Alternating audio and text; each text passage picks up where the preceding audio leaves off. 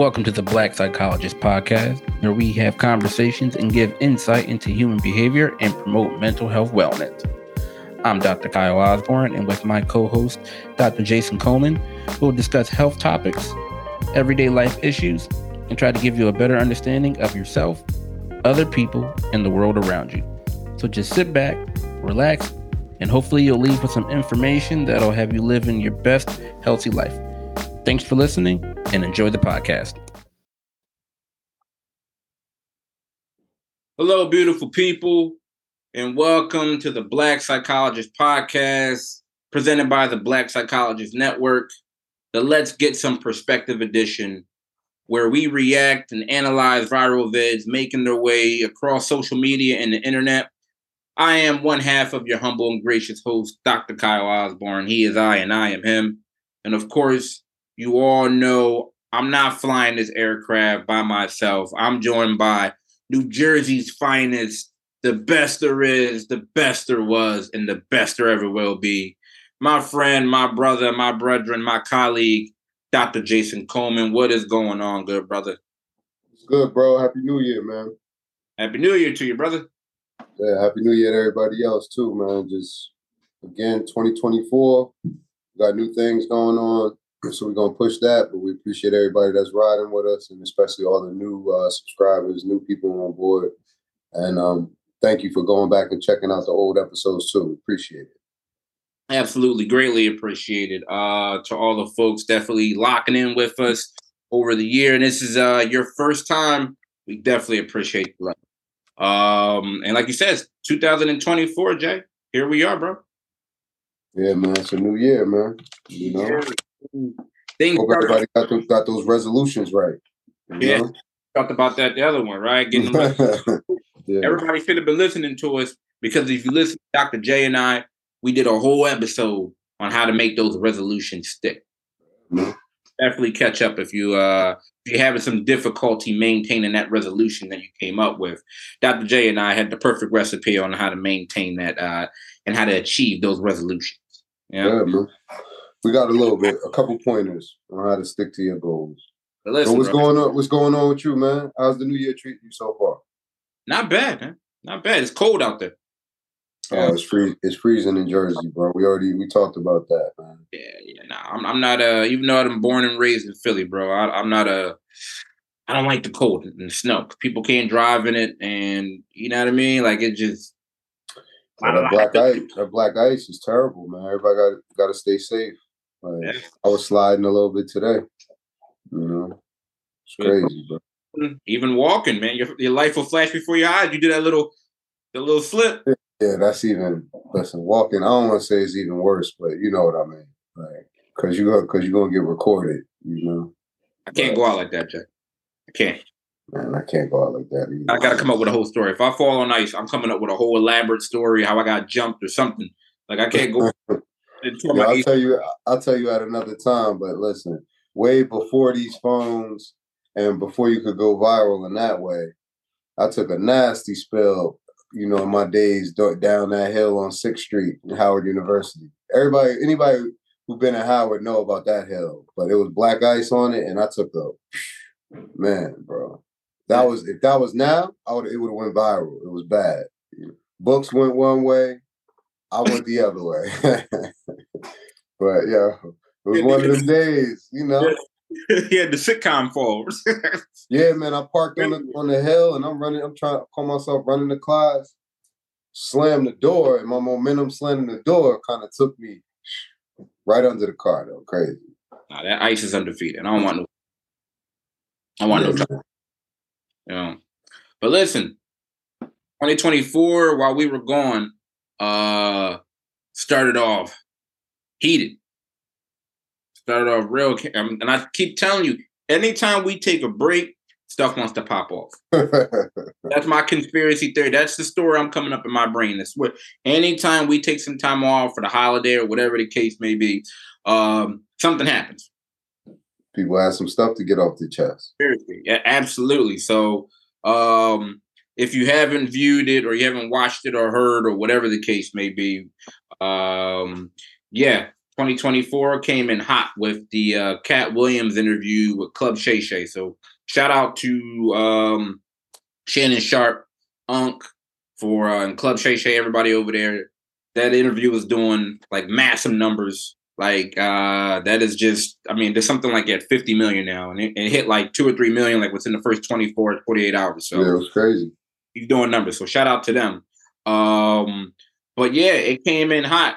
Katt Williams sat down with uh with Unc and uh he had a lot of things to get off his chest. So uh for um and we're gonna play him really quick and and get some uh analysis on it. So we had to short, shorten the uh the clips for brevity and clarity purposes because we'd be here all day trying you know trying to capture everything that he was that he uh, that he was talking about. But uh get a nice little clip here for you guys and uh, give a, a quick rundown.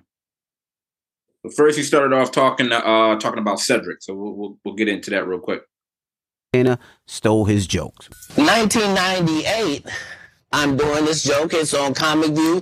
Cedric comes to the comedy store. He watches me in the audience. He comes backstage. He tells me what a great job I did and how much he loves the joke. Two years later, he's doing that as his last joke on the Kings of Comedy. And he's doing it verbatim. He's just changed my car into a spaceship. Him and Steve had already apologized for me, so I gave him a pass for a decade.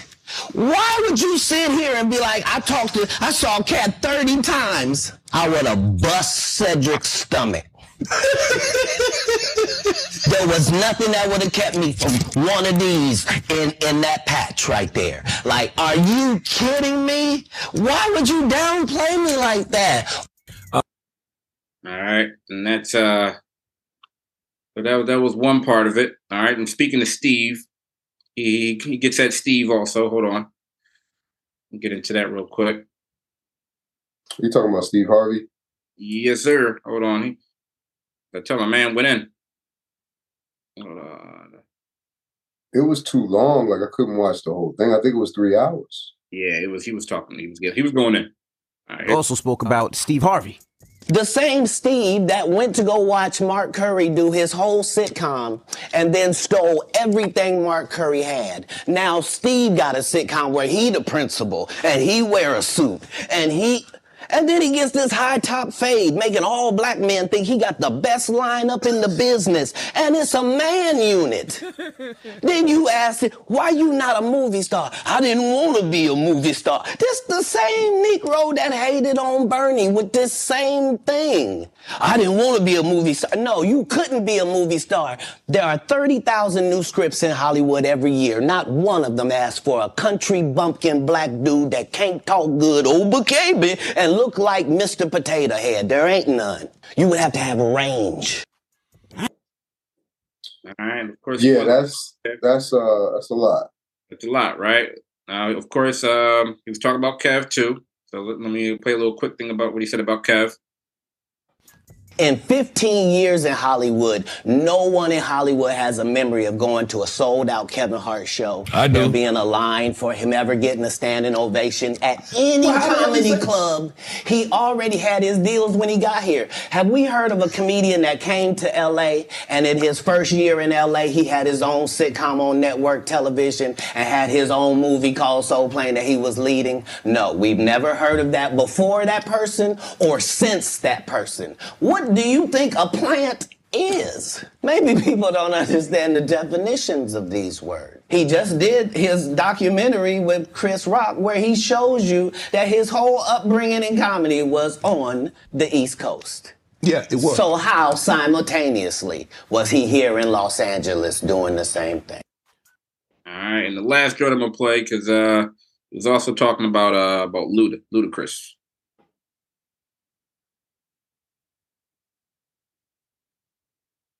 Was going at everybody, including Ludacris.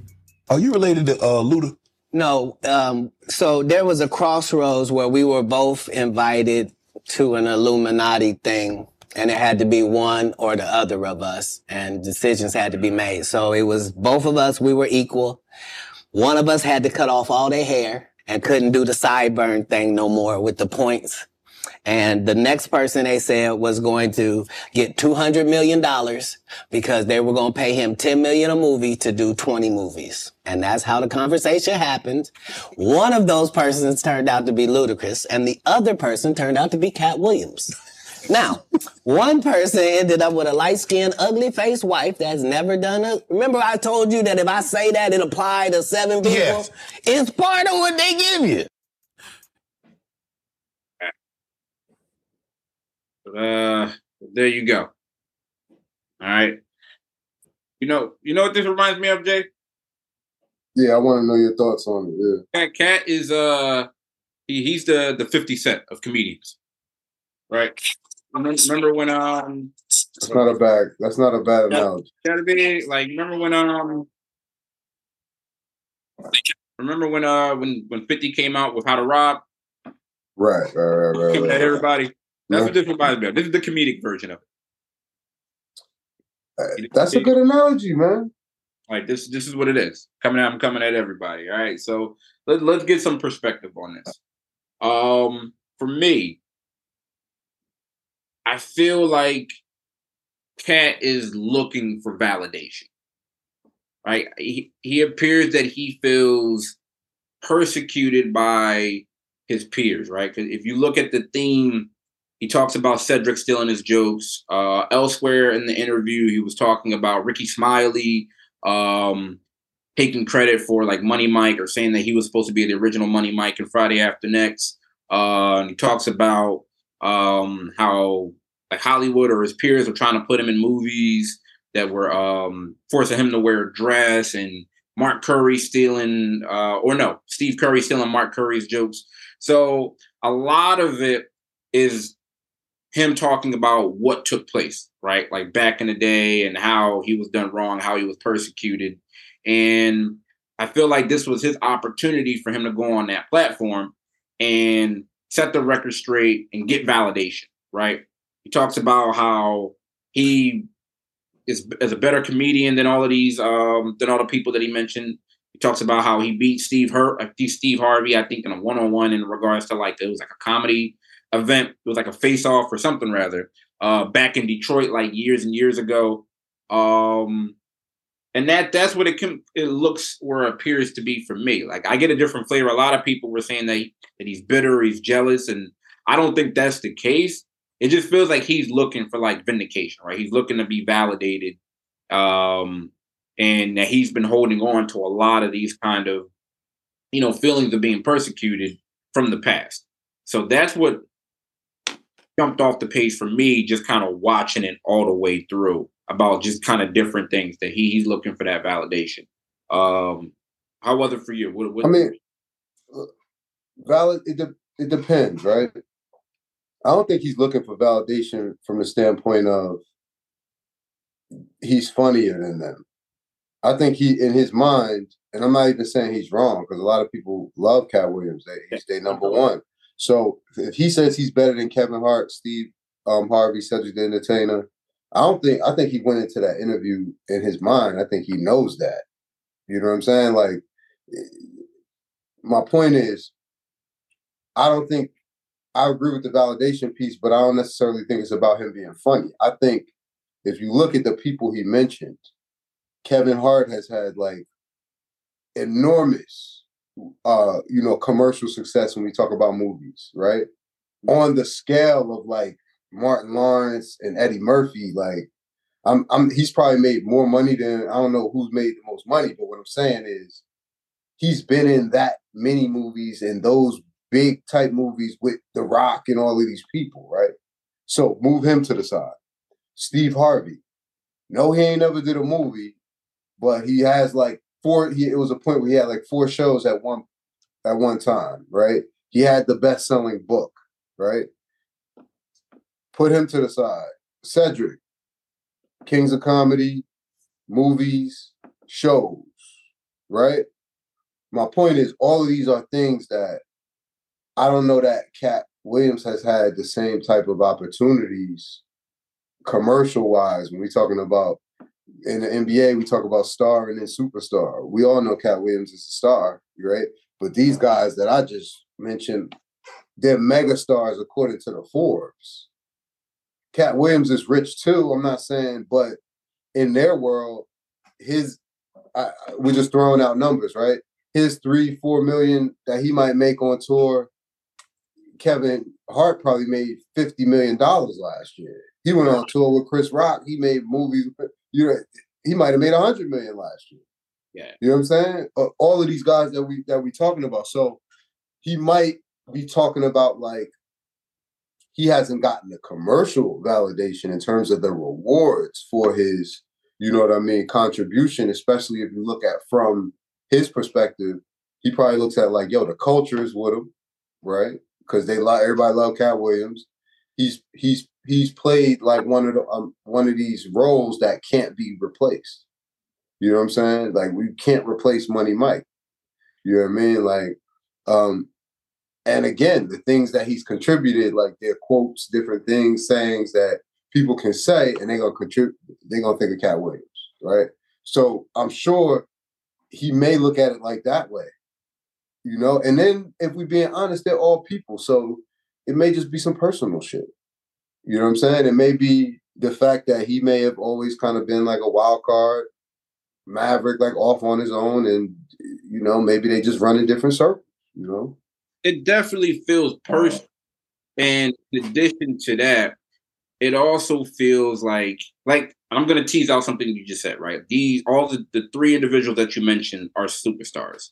What I didn't like about kind of direction he was going, and he kind of put this theory out there was that the only reason why they're successful are because one, like Kevin Hart's a plant, or you had individuals willing to do things that I just wasn't gonna do, right? Like even throughout the course of the interview, he's talking about like, well, you know, people are part of the Illuminati, and you had individuals that are, are giving out fellatios and all, all, kinds of other different things. Yeah. Like, and I didn't like, yeah, I, I didn't like that aspect of the because that kind of perpetuates this theory that's always being out there like, well, if individuals are doing well to like a Steve Harvey level or Kevin Hart level, it's because they were planted by an industry, by a secret society, and that that's the only reason why they've reached this commercial success because they're doing all these other different, you know, unethical and flagrant things, and that's what their their success is being attributed by, right? It's not because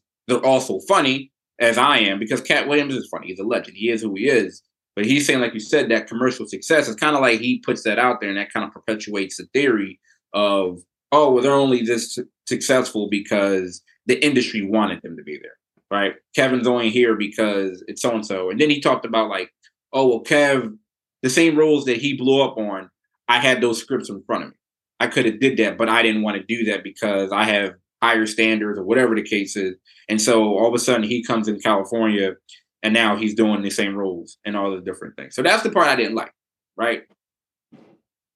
Like, I know well, like, I mean, I mean, the only one that, reason why successful. Listen, that part, like I said, when he sounded a little bit, well, not even a little bit, that can be interpreted as hating when he's talking about like their success, right? Now, where I have to agree with him is the stealing jokes part, right? Like he's not the only person that has that has made accusations like that. If you look a couple years ago, you remember the Joe Rogan, Carlos Mencia thing.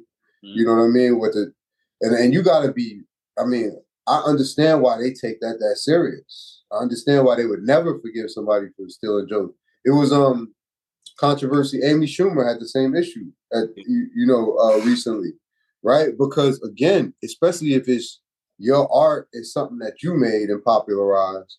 And and I don't know this for, for sure, but even how he describes it, it appears that Mark Curry is was like a, a mentor to him, or at least there's a relationship there. You know what I mean? And I figure it was probably a mentor because he's a Mark Curry's an older.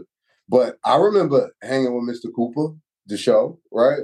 So my point is, if he's saying like, "Yo, some of these guys are stealing material from Mike, Mark Curry, right? One of the OGs, obviously, he gonna take that personally, especially if that's his guy, right? So he might have came in rightfully with a with an axe to grind because he got inf- inside information on that. You know what I'm saying? And and again, I don't want to get too much in it. I don't know about the Illuminati stuff and the, in the in the industry plant stuff, but even when he started talking about, I didn't see the whole interview. It was three hours. I didn't have time to see the whole thing. But there was a point where he was talking about sexual favors and money and all of this, right? And it may seem like he's bugging, right? But if we just think about the music industry, right? I don't know, I'm not a musician, but we've heard for years, right, that it's not uncommon. We've seen movies about all of this stuff about producers and managers. And if you want to get on, this is what you're going to do, right? And all he's doing is putting it in another context where it's not necessarily an older man who has the record label that's that's telling a younger woman that they have to do something to get a deal, right? He's saying that comedians go through the same thing. Because later on in the interview, he was talking about another instance where he was like, yo, if I see a comedian that did a good show, that does a good job, I'm gonna give him some, you know, give him some money. And he made a joke about it, of course, but he was like, yeah, you don't have to do nothing to get it. So who knows if that's his experience of when he didn't have no opportunities, if, if, if, if somebody tried that on him, or if he just saw it, or if it's common knowledge in the field, you know what I mean? And it just sounds extreme to us. But bro, it's not extreme because think about what Harvey Weinstein went to jail for. It's exactly what Katt Williams is saying. Right? It's a producer that you can come in his office for a meeting and he'll come out naked and be like, yo, you want this role? Right? What's the difference between that and somebody saying, yo, if you want to go on tour with me, if you want to open for me, if you want to write jokes for me, it, there's no difference. You want to write on my show, it's show business. So I get it. You know, people can sometimes the mouthpiece, like who it's coming from, might be, you know, might might make the message be a little seem strange, and because it's not our world, you know what I mean. But there's a lot of things that I hear because of my profession, right? that most people probably don't believe exist in mass in this world. But I know they exist fairly commonly, right? So we all have unique situations and niches like that where we because we have the inside information, you know, we have a different perspective. So two things, right, with that. I absolutely agree in regards to like the joke stealing because that happens in that industry. And so that's what I said, like feeling persecuted, if somebody's stealing your IP, right? Like if someone is taking your jokes and taking, you know, not giving you credit or whatever the case may be in that particular industry, like again, there's some legitimacy to probably what he's talking about of what he experienced coming up, right? So, and you know, of course, on social media, people are going to pull out vids, they're going to pull out the receipts. So, absolutely, you saw the comparisons of his joke that he was referring to and um Cedric.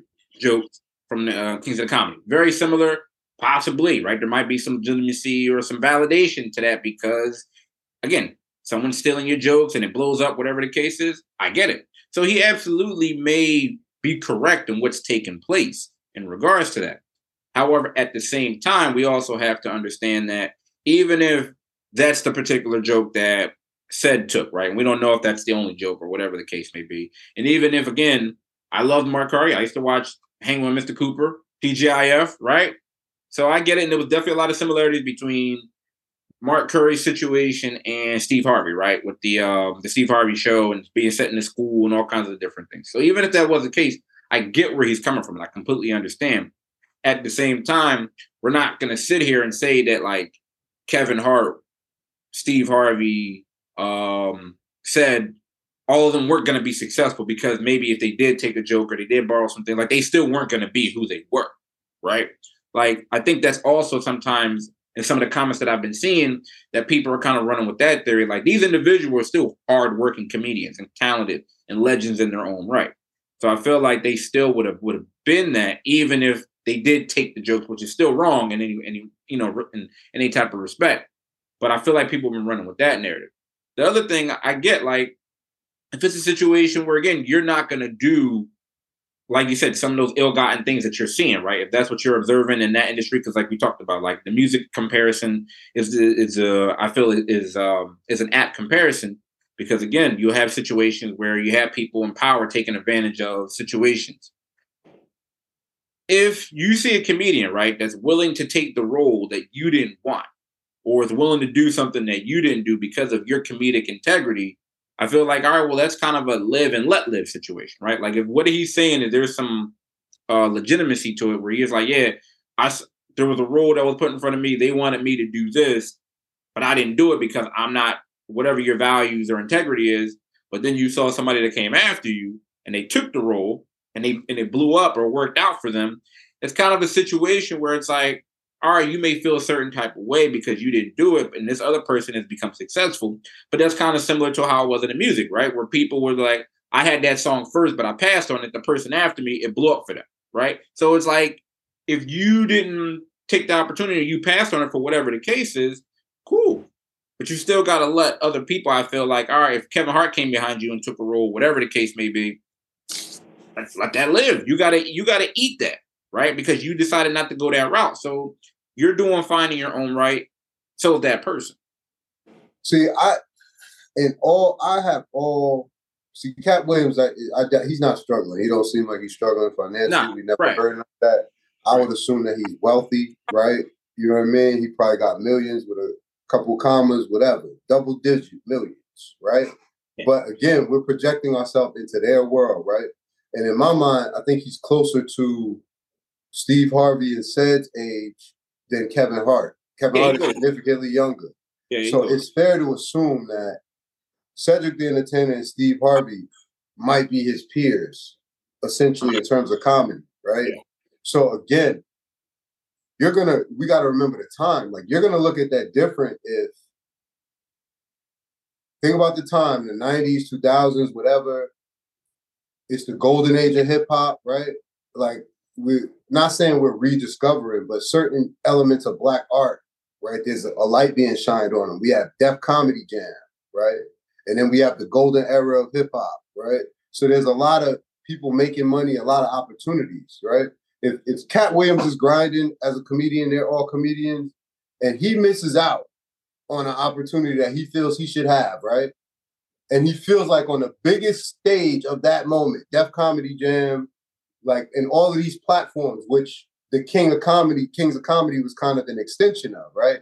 Because I think it was Def Comedy Jam, there was something on Comic View, you know what I'm saying? Um, yeah. and, and, but it was very limited when we talk about comics. It, you know, it was like three different places. I don't know if Byron Allen was involved in some way, you know, if he had a show back then. But not to get off off, off topic, but Def Comedy Jam was Russell Simmons was one of the platforms. So if you your career essentially hinged on making it to one of those platforms. I never saw Katt Williams on Apollo. I never saw him on Def Comedy Jam. I never. So who knows if he had those relationships or not? Matter of fact, was Def Comedy Jam was in New York, right? Yeah. And Katt Williams is at Katt Williams is at he was on there. All right. So whatever. My point is, it's fair to assume that making or breaking your career at that point was making it to one of those platforms. So how would you feel if you're those people's contemporaries and let's say they make it to the platform and you see your joke on that platform? That's not something that you would ever let go of, of, even after you get Friday, even after you got your own people you're paying, even after you're just as much of a household name as them, right? In my humble opinion, right? And the Kevin Hart thing, I can look at it as like a separate beef because we're just speculating here. But what I could see is we all know the rumors, right? Like Kevin Hart is very talented. I think he's funny. I went to see him live, all that. But the rumors, right? When we talk about the rumors and what people say in the magazine, they'll be like, "Yo, Kevin Kevin Hart does a different type of comedy, right? It's like more of a um, you know, the dude from King of Queens. Yeah, it's like that type of family, what they would call like dumbed down, that type of comedy, right? definitely more commercialized. Right. So, so I could see Katt Williams saying, "Yo, I passed on all those scripts the same way all of us did, or a lot of us did, because we ain't doing those roles." You you understand? Because, but again, right? If Kevin Hart does them and and and does his interpretation and makes it funny and people love it and want to go see him, you know what I'm saying? Then can you disparage him? No, but you can probably look at Katt Williams as somebody like Katt Williams and be like, yo, the same way rappers looked at Kanye West when his album came out. Remember? Right. And then the world decided we love Kanye. We always have. We was just flirting with you gangster rappers. We love him. But we love him too. So, but within the fields, you know what I'm saying? Kanye was on an island for a long time. Right. So maybe it's the same type of situation in terms of how he feel, right? Um, but again, this is these are heavyweights that are, you know, uh, what's the name came out the other day? Most definitely said uh, Drake music was shopping music. Yeah, right yeah, now, now come on, we all know he's old man, get off my lawn guy at this point. He's a hip hop legend, but when you make a comment like that, you're obviously, especially with the last album that just came out, right? You're obviously probably don't even live in the United States no more, and you're pro- and you're totally disconnected from the hip hop culture when you make a comment like that. Right. Right. But he made it, and it was Mos Def, right? So, and it's a person that some people would look at as a hip hop authority, right? So, but he made a ill-informed comment like that. So, everybody has their perspective, you know. Let me ask you this though, right? Because there were a few things that I, I couldn't let the bus go by right? That that Katt talked about in the interview, right? So there were there were some statements that he made that for me sounded very uh grandiose and, and delusional in nature, right? So he was talking about um how he was accepted to college at age 7 mm-hmm. he, he read the entire encyclopedia at age five or six.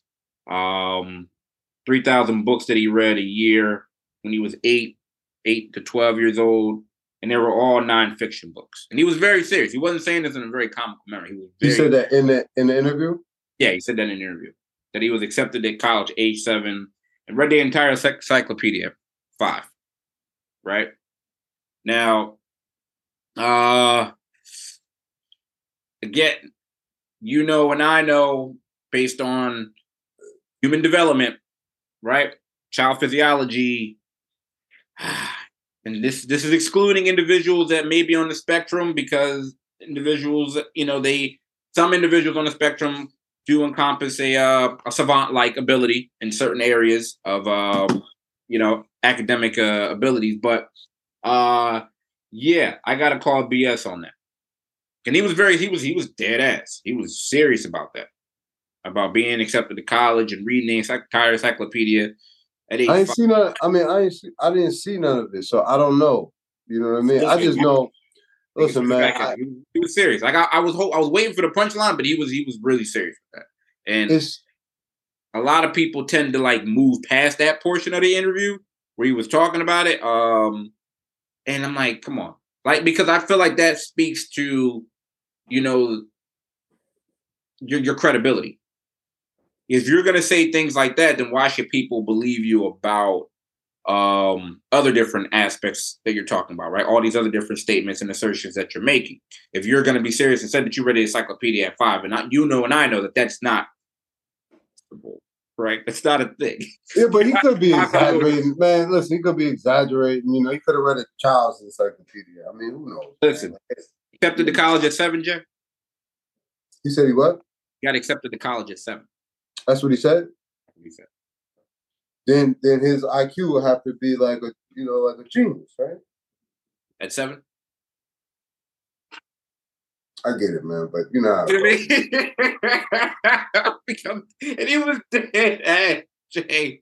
But no, I it's, mean, listen, listen, it's strange. I mean, it could, it's it's strange. I didn't that, see that's it. what I'm looking for. Right. That's what I'm saying. It's very strange. I thought that was very strange for him to say um, for him to be very serious because he, he mentioned it even in a couple follow up interviews. Um, and I, just, I just found that kind of be very bizarre. But it's probably more to the story, man, because like I was interested to find out when I was listening. He said he had like eight adopted children or something like that. But that's true. He does. I he even talked about that for years. I, I remember seeing right, so years and years my, ago when um he was at the Borgata in AC and he talked about he adopted like a lot of kids. Um so that all that's true. But so adopt, my thing is he can afford that though. What? He can afford that. That's different than. No, I, understand, I understand, but he can afford to to take to support them financially. But the way he was talking, You know what I mean? It, he don't. It doesn't seem like he's a part time parent. So if he adopted all of those children, even if what you're saying is true, they're his adopted children. So Katt Williams can't just send his assistant to go fill out paperwork and go pick up the kids. He got to go. That that's a very, you know, strenuous, long process. You got to go through psychological. You know, you know the the, the, the deal. So my point is, yo, I talk I talk to people all the time about the fact that yo, is ain't no diagnosis for somebody being quirky, right? And I know he might have have had, you know, run-ins or uh, um, whatever you want to call it, incidents where um, I don't I don't think he's ever been hospitalized against his will, but where he's checked himself in somewhere, ain't not ain't not nothing against that. There's nothing wrong with that. People do that all the time when they have stress. And from what I've seen, like online, I was trying to look as we was talking. He ain't never said he had no diagnosed mental health disorder. You know, so I understand there's a lot of smoke because there's a lot going on. The same way he always say, "Yo, 14 felonies, no convictions, or whatever." Right? There's a lot going on, right? Um, but there, maybe there's a lot to the story we we don't know as well, right? Because like I said, if he's a father to seven children, adopted father, like you know that, like he can't be this crazy. Not, I don't mean crazy, but you know what I mean. This unstable person, you know, um, all the time that we that that sometimes we get to see a lot of, right? Maybe you know, um, maybe some of the times that we've seen him, he was going through things, you know. Awesome. And, and if we being honest, even if he has, you know, some type of mental health you know, uh, diagnosis, again, he's allowed to have crises, and it, it, it, won't necessarily take away from him being a great parent, right? So, you know, because people can get off their medication, and he maybe he get filmed when he's off his medication. People taking advantage of him. Who knows? You know, so his, his kids might say, "Yo, you know, he's a great parent." Uh, you know, um, and again, I don't even know that he takes. I don't know any of that, but I'm just saying, like, you know, we don't know. There's a lot that we don't know. You know what I mean? And if he's doing all of these things, he's managed to keep his career together. He's managed to. We don't hear about him necessarily going bankrupt. He has seven kids he takes care of. He was talking about how successful they are. You know, so I don't have any reason to assume, you know, that some of the times that we've seen him, you know, just he just wasn't at his best moments. You know what I mean? But I can't say that there's something wrong. There was there's something wrong with him. You know, I mean, very eccentric uh, and bizarre statements, but we'll see, man. We'll see. Yeah. Definitely uh, the year of exposure, as they're calling it, 2024, right? That's what they're calling it. It's interesting, man. Yeah. But staying with um, entertainment in Hollywood, all right? So right before the end of the year, uh, Taraji P. Henson was in the process or in the middle of um, doing a promotion for um, The Color Purple. And so, in one of the interviews her and the cast were doing, uh, she started talking about uh, the pay disparity between herself um, and other, um, you know, uh, Hollywood paid actors, you know, predominantly, you know, white men. And she was talking about the pay disparity between um, them, her counterparts, and African American uh, females. So, play a little quick excerpt, real quick.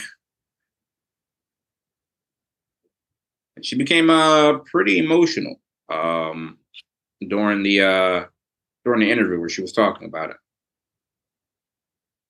To say you're thinking about getting stopping acting. We said stop talking. Hmm. Are you thinking about it? Um. Mm.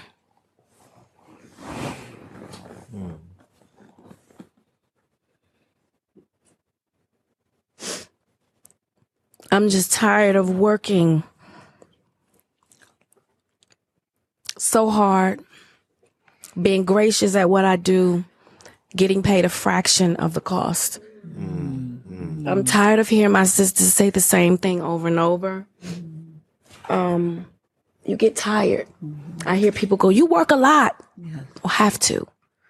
The math ain't mathing. Mm-hmm. And when you start working a lot, you know you have a team. Big bills come with what we do. We don't do this alone. The fact that we're up is a whole entire team behind us. They have to get paid. So when you hear someone saying, "Oh, such and such made ten million dollars," no, that's not that. That didn't make it to their account. Mm. Know that off the top, Uncle Sam is getting 50%. That's right. Okay. So do the math. Now we have 5 million. Your team is getting 30% or whatever your team is off of what you grossed, Sometimes not more. after what Uncle Sam took. Now do the math. Mm. So I just I'm I'm a, I'm only human and and mm-hmm. it seems every time I do something and I break another glass ceiling when it's time to renegotiate I'm at the bottom again mm-hmm. like I never mm-hmm. did what I just did and I'm just mm-hmm. tired. tired. I'm tired.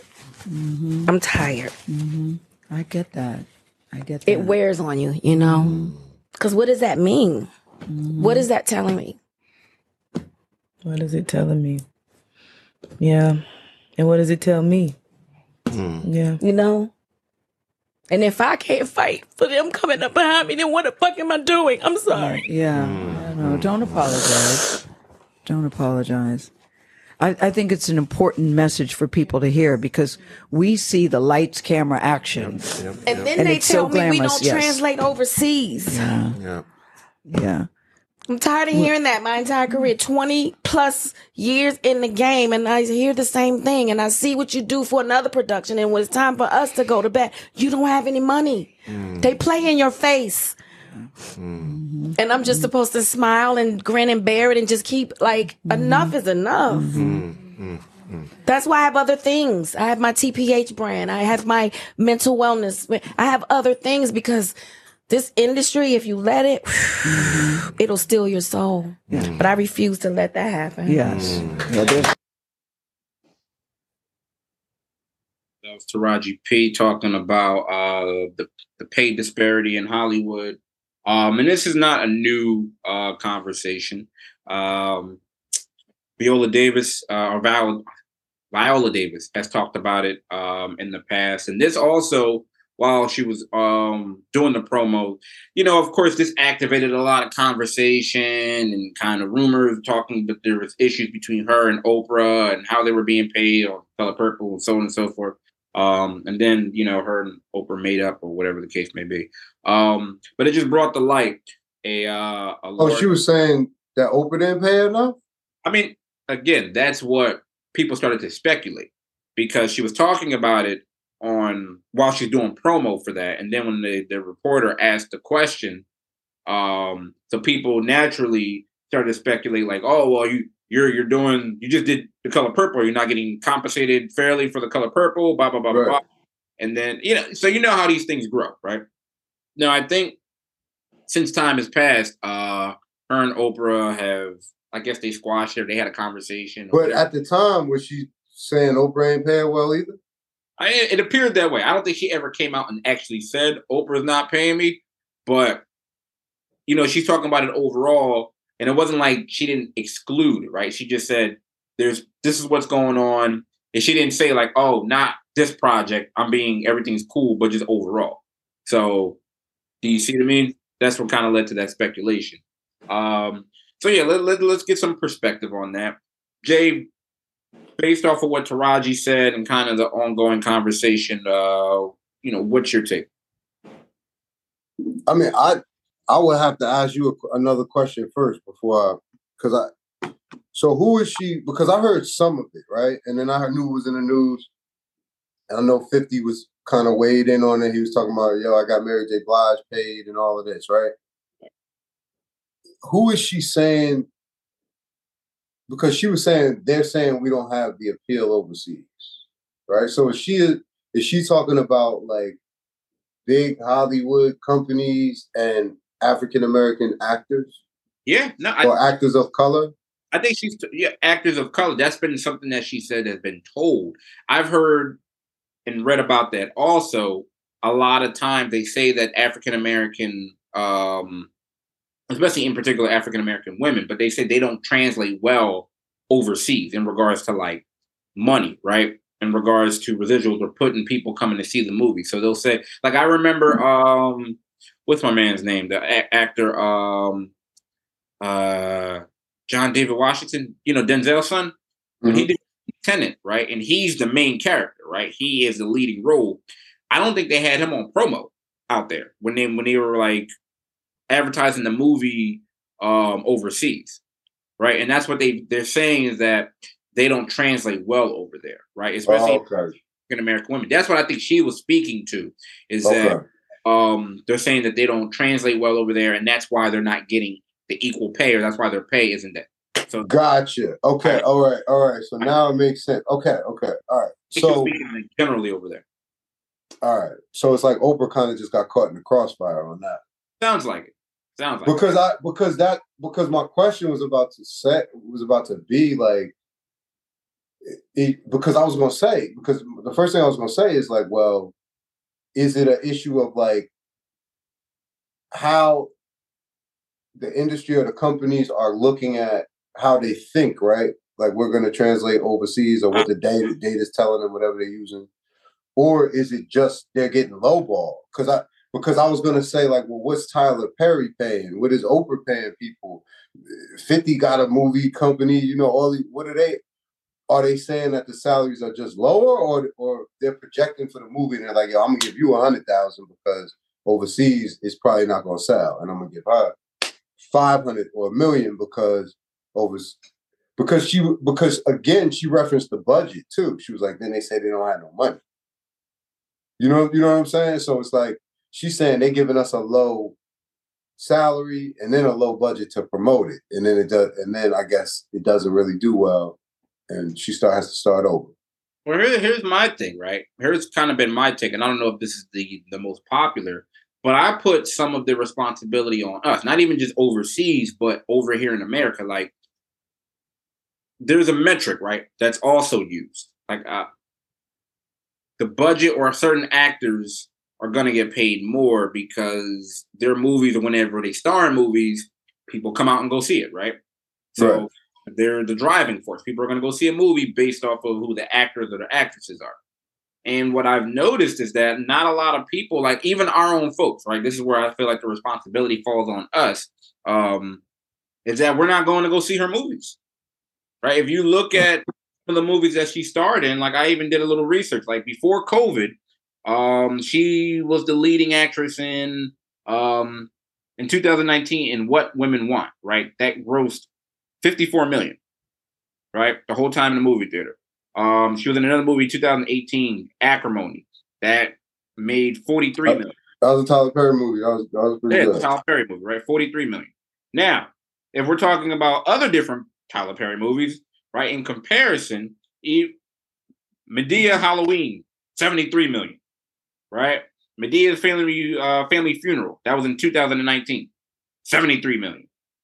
The Equalizer, Denzel Washington, 102 million. That was in 2018. Creed 2 and um, the first Creed and the second Creed, both over 100 million. So it's a situation okay. where are we going out and supporting her? Like same thing with Viola Davis. Viola Davis has been talking when she was in before COVID hit. She was in the movie Widows, right, where she's the main actress, leading actress. Only made 42 million, right? And that was like an action film. So you got to look at it like if we're not supporting her, they're like there's there's some culpability I feel like on us as the community not going out and supporting her, right? Like we love Taraji, we love all that situation. Like we love she's a great actress, been around for years. But when she comes out and she's leading in a movie, like are we rushing to go see it? I don't think that's always the case.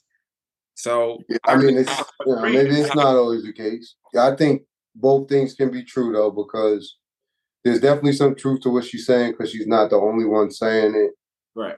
And I remember when Tyler Perry was talking about Cicely Tyson. Remember, he had did a movie with Cicely Tyson, and I think he did. Why did I? I think it was Why Did I Get Married? But yeah, I remember what year. Like the first but, early drinks. Right, but he paid her a million to work for a day. He paid her a million for a day, and they asked him, you know, this is the legendary Cicely Tyson. Why he paid her a million? she won an Oscar. Um, I don't remember what year it was, the 70s, I think, right? But he was like, they only paid her six grand for it, for the role, right? So he was like, he wanted to offer her some security. So it's in the same, obviously, they're not in the same stratosphere. And I'm not trying to suggest that. But what I'm saying is the same impact, right? In terms of him feeling that her as an actress had been undercompensated so many times that he wanted to you know, provide her with some security. So I'm sure she's talking about, you know, some of the same things. Now, right. remember, Terrence Howard did an interview where he was saying he's getting ready to sue um, the people for hustle and flow because he got 20, he got 12 grand for doing the role. Yeah. Right? Um, like, yo, we've heard about damn some of the stories from The Rock, right? Steve Harvey, about how much they got paid for these roles, right? Um, who's the dude? Ah, damn, I think the guy that went to Howard. Um, I don't know why. Ch- Chadwick Boseman, right? Didn't Denzel pay for his his uh, acting lessons and right? So my my point is like all of these people, right? You know, for these entry level roles, that there's not a lot of compensation to either get in the industry, stay in the industry, and it really just seems like a lot of other things, kind of like the music industry, right? Where it's like the people at the top are going to have really big, really lucrative record co- uh, contracts, and the majority of the people doing music are getting paid a thousand dollars a show, and they're popular in their neighborhood, town, or whatever. To the, you know, like they're underground grinded. So I understand what she's saying. I just wonder how common it is. You know, um, and I know again, there's definitely probably um, I'm sure there's a racial component to it because the representation problem in Hollywood is there from the start, right? So I know there is a cultural and racial component to it, but it's just interesting, right? Because Terrence Howard said the same thing. Yeah, no, it's it's, it's unfortunate. Um, I uh, what did um Viola Davis said that she's tired of hearing that. Oh, like I keep being labeled or called the the black Meryl Streep, but you're not willing to pay me Meryl Streep money. Right. Right. And she that's a very fair um it's a fair assessment because it's like, yo, I am one of the premier actresses, black, white, whatever the the ethnicity, but you're not compensating me for my talent. The other folks, right? And someone's like it's a double um pay disparity because if you look at it, even the women in Hollywood are not getting paid what the white male, what the white men are getting paid, right? So they're right. getting for, and then you got the you gotta be the people of color and then you got, you know what I mean? Like it, it's, you know, they're in a, even a lower tier. And absolute, like I, I feel like it, it's half like there's there's some gatekeeping. There's definitely a racial component to it. And then I believe that we have to do our part, right? Like we have to be that popular. We have to show the power of our dollar and go out and support these things. A lot of times, you know, just kind of generally speaking, we don't go unless it's a certain type of movie, right? Action movie, maybe a comedy movie, like some of the comedians, it's a little different.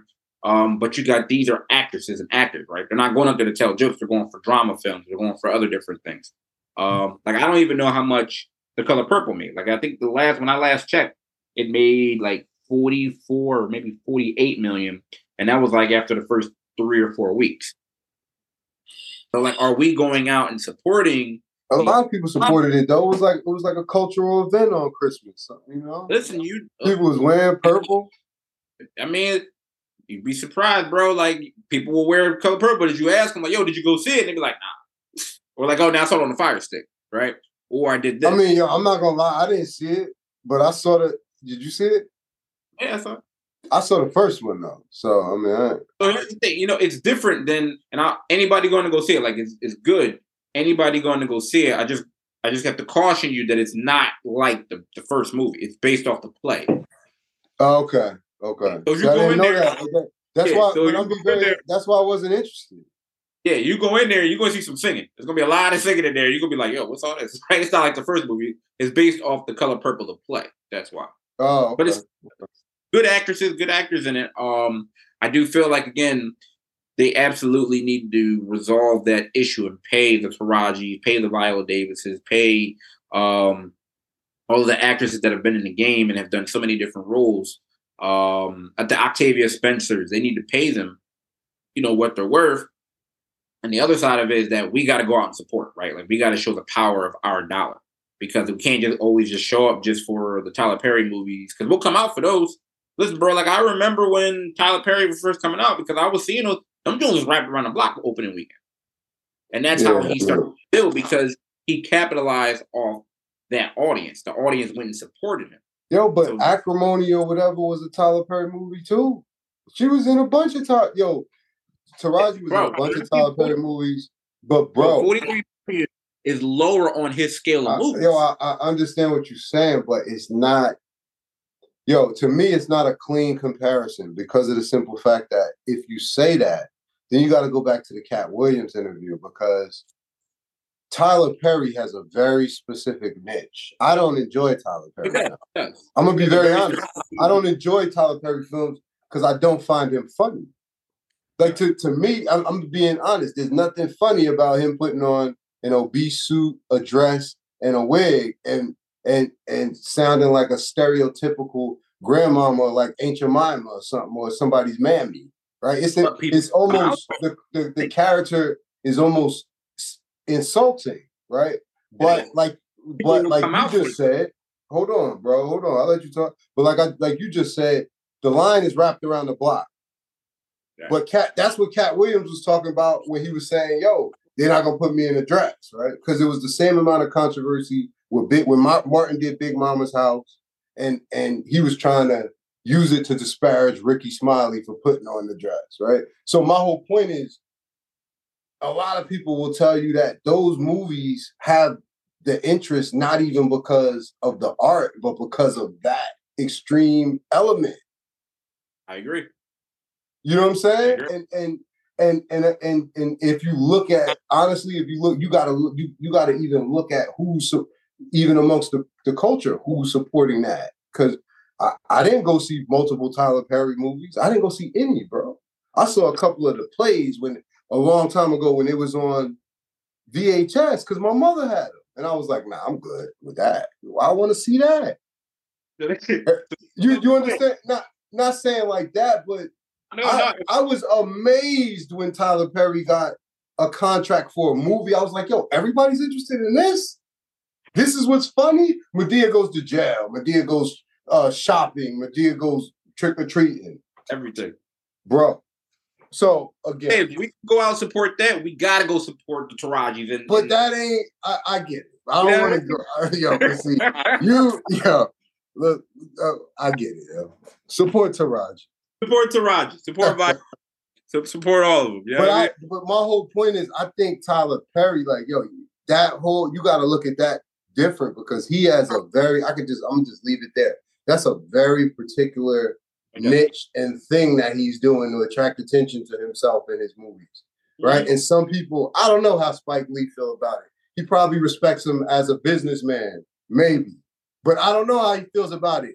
But maybe, maybe beefing. Yeah. But but to me, it's di- it's a different type of art. You know what I mean? You can't put Tyler Perry, John Singleton, Spike Lee all in the same room. Like, nah, bro. nah. nah, man. uh, whatever.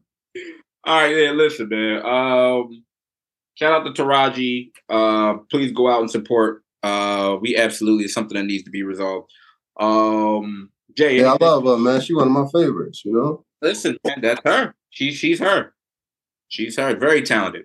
Very talented. I think we would all. It would be. It would be sad if she were to choose to walk away because she's such she's so talented and she's brought so much um she brings so much value to the entertainment industry. But i get her frustrations. I hear her. And i, I don't blame her um because it seems like as she's saying what she's putting in she's not getting out. Um anything else before we get out of here good bro? Nah man i'm good man. You, you brought up that Almost got you, bro. oh man, I can't, yeah. I can't, bro. oh man. Appreciate everybody tuning in, Jay. Until next time, man. Good mental health, good bro. All right, bro. All right.